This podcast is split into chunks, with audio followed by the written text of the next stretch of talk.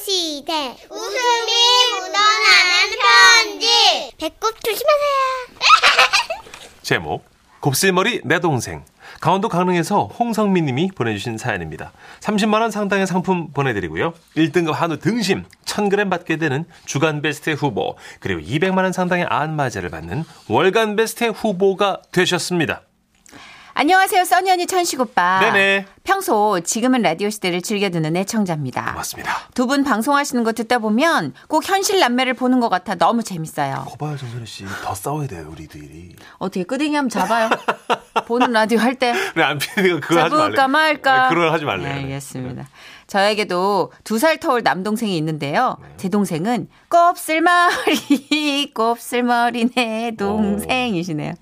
전국의 1100만 곱슬인들은 다 아실걸요? 빙이나 눈이 오는 날처럼 습도가 높은 날에는 머리카락이 한 올 한 올 서로 나대기 시작하면서 동생의 머리는 산발이 됩니다. 아 진짜 아, 내 머리 왜 이래? 어, 내 동생 펭귄이네요. 뭘 왜 그래? 곱슬머리는 유전이라고 하잖아요. 우리 할아버지도 곱슬머리셨고 아빠도 곱슬머리, 저 역시도 곱슬머리입니다. 그래도 우리 가족은 대체로 예쁜 반곱슬인데요. 제 동생만 악성 곱슬이에요. 우와. 하지만 제 동생은 중학교 입학 전까지 완전 직모였어요. 에? 그런데 중학교에 입학하면서 직모였던 남동생의 머리가 조금씩 조금씩 구부러지기 시작한 거예요. 이게 뭐야? 내 머리가 용설이 됐어요. 그리고 고등학교 입학하면서 동생의 곱슬머리는 더욱 심해졌고 결국 동생은 머리를 펴겠다며 여기저기 인터넷에서 정보를 수집하기 시작했습니다. 그러다가 마침내 알게 된 사실. 뭐라고요? 매직 스트레이트라는 게 나왔다고요? 당시 널리 알려진 미용 기술은 그냥 스트레이트였는데요. 여기에 매직 스트레이트라는 게 나온 거였어요. 아, 이때 기억나요? 네. 이거 혁신이었죠. 쉽게 말해 그냥 스트레이트가 1세대 기술이라면 매직 스트레이트 파마는 1.5세대 기술이라고 생각하시면 됩니다. 그래서 저와 남동생은 그 기술이 가능한 미용실을 찾아 동네를 헤매고 다녔죠. 혹시 여기 매직 스트레이트 되나요? 안 된다고요? 아이 참. 그렇게 돌고 돌다 들어간 한 허름한 미용실. 혹시 매직 스트레이트 되나요? 그게 뭔데요? 아, 스트레이트보다 더 잘 펴지고 머리도 약간 붕뜨게 볼륨감 있게 나오는 1.5세대 기술인데요. 어, 돼요. 아, 진짜 돼요? 지금 잘 모르고 대답하신 것 같은데. 나는 이렇게 생각해요. 그 1.5세대다, 2세대다, 그 말만 어렵게 하는 거지. 결국엔 뭐야? 잘 펴주기만 하면 되는 거잖아요. 아, 그렇긴 하죠. 근데 딱 달라붙게 펴주면 안 되고 뿌리는 살리면서 펴야 되는데. 해보지 뭐. 할 수 있어요. 못할 게 뭐야? 자, 이리 와요. 여기 앉고. 파이팅! 파이팅! 우리는 뭔가 미심쩍긴 했지만 저희도 지금 굉장히 많이 미심쩍거든요. 동 원장님의 넘치는 자신감을 한번 믿어보기로 했고 동생은 의자에 앉았습니다. 그리고 그렇게 원장님의 본격 시술이 시작됐죠.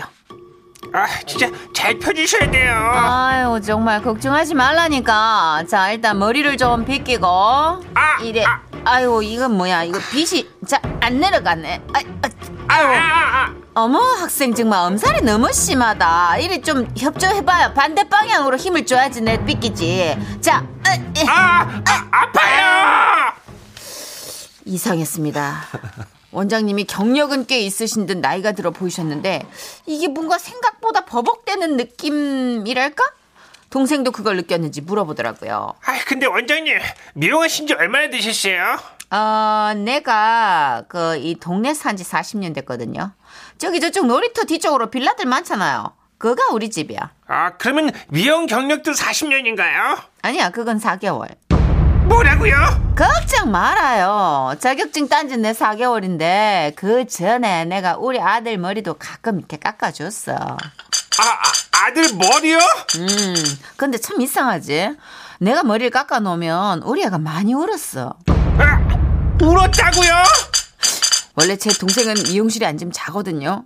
근데 그날은 애가 눈을 못 감더라고요. 그러면서 계속 원장님의 손끝을 살피기 시작했어요. 아, 진짜. 아, 제대로 자고 있는 거 맞죠? 음, 생각보다 머리가 많이 곱슬이네. 네, 제가 악성이라서요. 그래, 아, 아, 어. 네, 악성이야. 아, 아, 그만 잡아당기세요. 잡아 당겨서 피해야 될 거 아니? 아이고, 아! 이거 뻣뻣하기가 자, 야, 야, 이거. 이래 약은 다 발랐으니까 이제 자 지켜보자고. 예. 그렇게 동생 머리에 형형색색의 스트레이트 판이 쫙쫙 붙여지고 시간이 얼마나 흘렀을까요? 아직 멀었나요?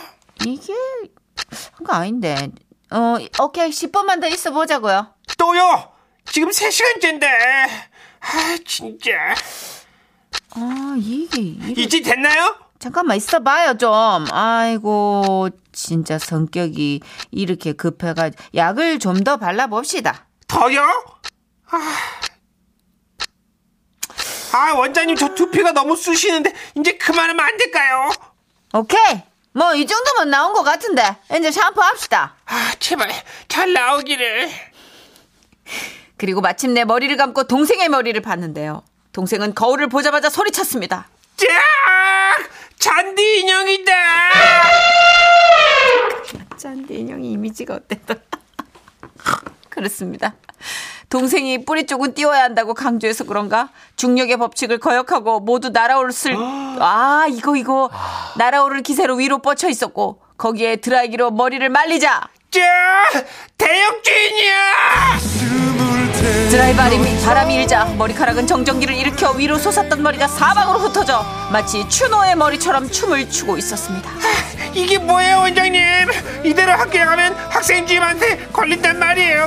나 어떡해요? 아, 이거 참 난이도가 높네. 이게 생각처럼 안 빠지는데? 네, 한 가지 방법이 있긴 했어요. 아, 그게 뭔데요? 싹 밀어볼까? 뭐라고요? 그런데 선택의 여지가 너무 없었어요. 왜? 정말 그 꼴로는 학교는 물론 집에도 못 들어갈 판이었거든요. 그래서 결국 동생은 스포츠 머리로 머리카락을 깎았고 원장님은 깎으면서도 연신 이런 말씀을 하셨죠. 아, 이게 아닌 것 같은데. 아, 아이 그만 깎아요 제발. 가만 있어봐. 흔들리지 마. 아이고, 아이! 아이고 찝혔네.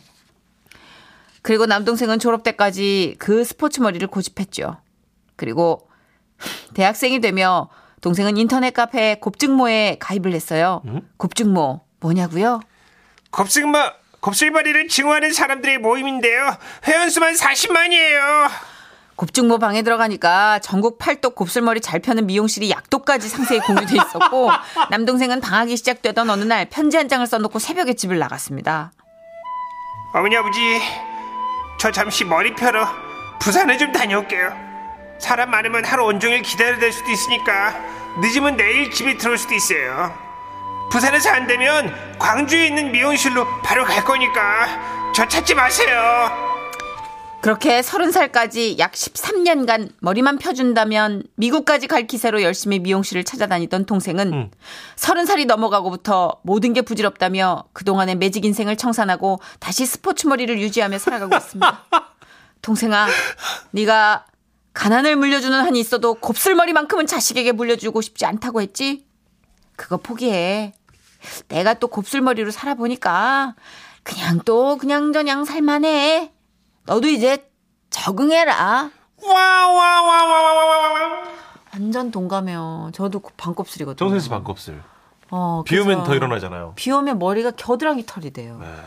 꼬불랑꼬불랑꼬불랑. 여러분 정선혜 씨 머리숱 진짜 많아요. 네. 그래서 진짜 지금 음, 너무 속상해. 1100만 곱슬인들이 공감의 문자를 보내주고 계신데요. 진짜 일어나라 천면 천백만의 곱슬인들이요. 5250님. 우리 딸도 그랬어요. 사춘기 때부터 곱슬머리가 되더라고요. 어, 진짜 저도 마, 매직 나왔을 때 완전 만세삼창했거든요. 어, 진짜.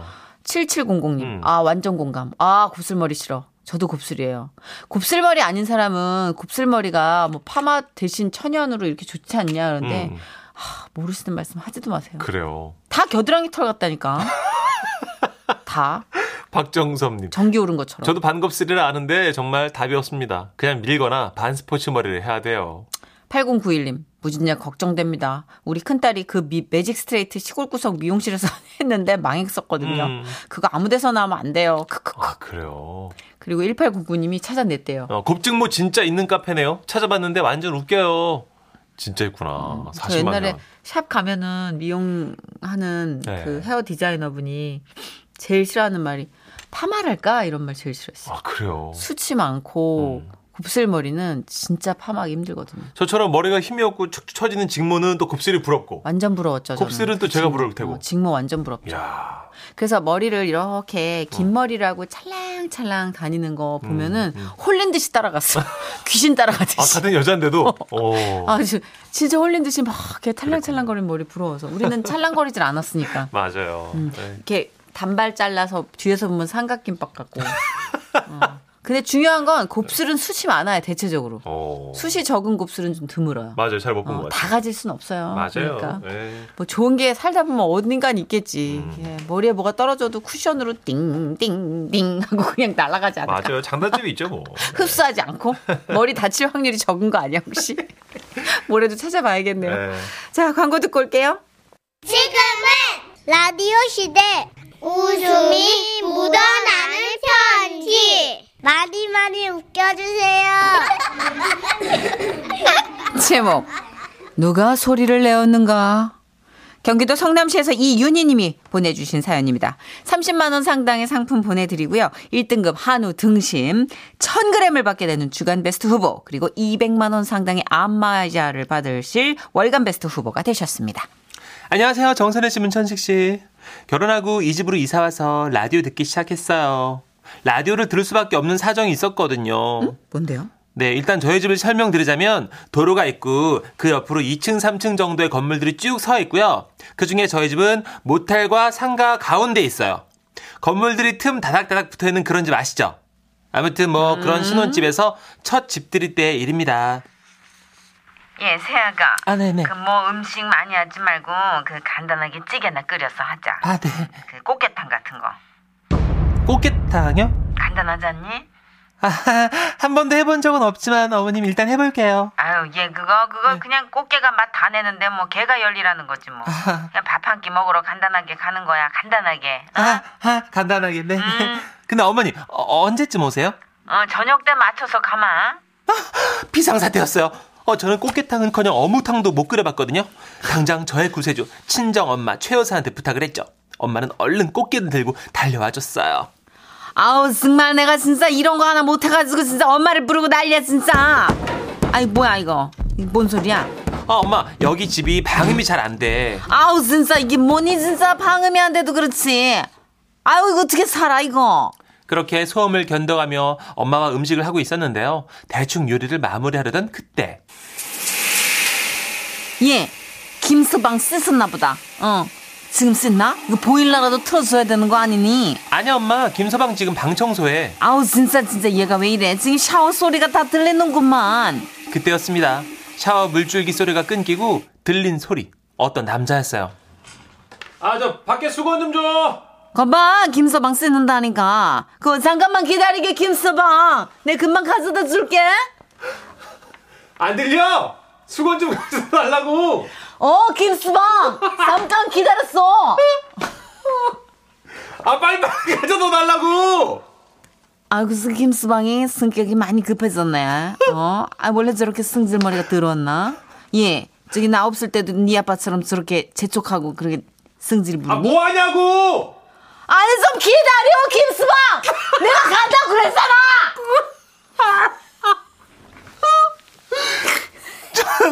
저는 엄마의 성화에 수건을 가지고 안방 화장실에 들어갔는데요.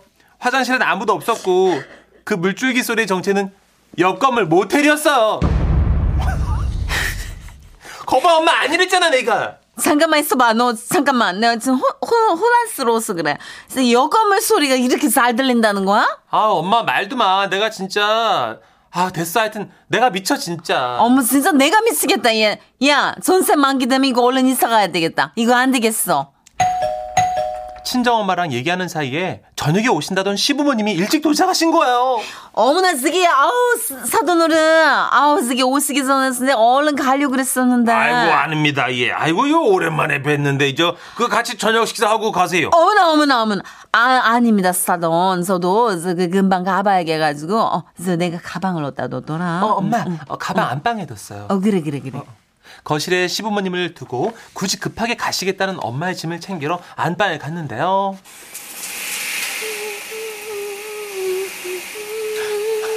하필 이 타이밍이 또 모텔에서 어떤 여자가 샤워를 시작했고 심지어는 콧노래까지 부르기 시작했어요. 그 소리를 들은 시부모님은 당연히 예. 놀라셨죠. 이 노래는 누가 부르는 거냐? 네? 아, 아, 이 소리가 저 옆 건물에서. 아, 잠시만요. 아, 나가서 설명드릴게요. 아니 이게 뭐 시애미가 온다는 게 그렇게 좋은 건가? 아유 진짜 세아가 너 음감 좋다 얘. 얼른 친정엄마와 안방문을 열고 나왔는데 시부모님 두 분이 박수치며 리듬 타고 계셨어요. 음흠, 음흠, 음흠, 음흠. 아유 여기 이거 괜찮네. 사부엔 이 노래 아세요? 세아가가 노래 참 잘하네. 이건 무슨 노래야? 아, 어머니 오해세요. 그게 아니고요. 저희 집이 방음이 안 돼요. 오빠한테 어? 못 들었죠, 어머님. 집 올라오실 때 옆 건물에 그 모텔 있는 거 못- 보셨어? 뭐? 아니 그 얘 그 그 소리가 여기까지 들린다고? 다들 이야기하면 못 믿는데요. 진짜 방음이 안 되는 집에 살면 옆 건물에서 코 고는 소리까지 다 들린답니다. 결국엔 그 집에서 이사를 나오게 됐는데 저희가 이사 나오기 직전에 그 모텔이 허물어지고 상가로 바뀌었어요. 그러면서 2층에 노래 교실이 생겼고요. 덕분에 잠깐 동안은 어머님들의 노래 소리를 자장가 삼아 듣곤 했죠. 노래 교실로 바뀐 이후로는 시어머님도 친정엄마도 그나마 아, 견딜 견딜만 하다며 좋아하는 눈치셨어요. 노래는 같이 따라 부를 수라도 있잖아요. 네가 왜 거기서 나와? 네가 왜 거기서 나와? 혹시나 안 믿으실까봐 사진 하나 첨부해 드릴게요. 건물 1층에 대땡 오토바이라고 보이는 건물 있죠. 거기 2층이 저희 신혼집이었고요. 오른쪽의 건물이 원래 모텔에서 노래교실로 바뀐 곳이에요. 어때요? 팔 뻗으면 창문으로 꿀떡도 주고받을 수 있겠죠? 별소리를 다 들었다니까요.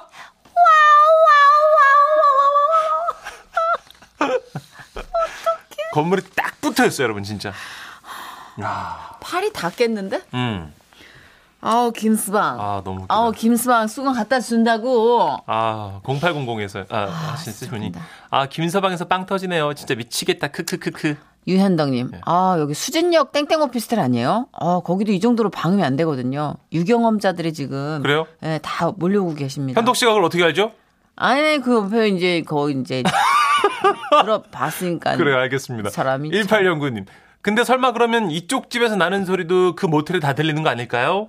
그렇겠죠. 음. 네. 그래도 손해는 안 보죠. 뭐 비슷한 소리가 들려도 모텔에서 나는 건 줄 알겠지. 가정집에서 나는 건 줄 알까. 그렇죠. 예. 예. 네. 손해 볼 건 없어요. 그럼 사람 사는 집에서는 다 이렇게 뭐 다양한 소리가 납니다. 예. 영탁의 노래 준비해 봤습니다.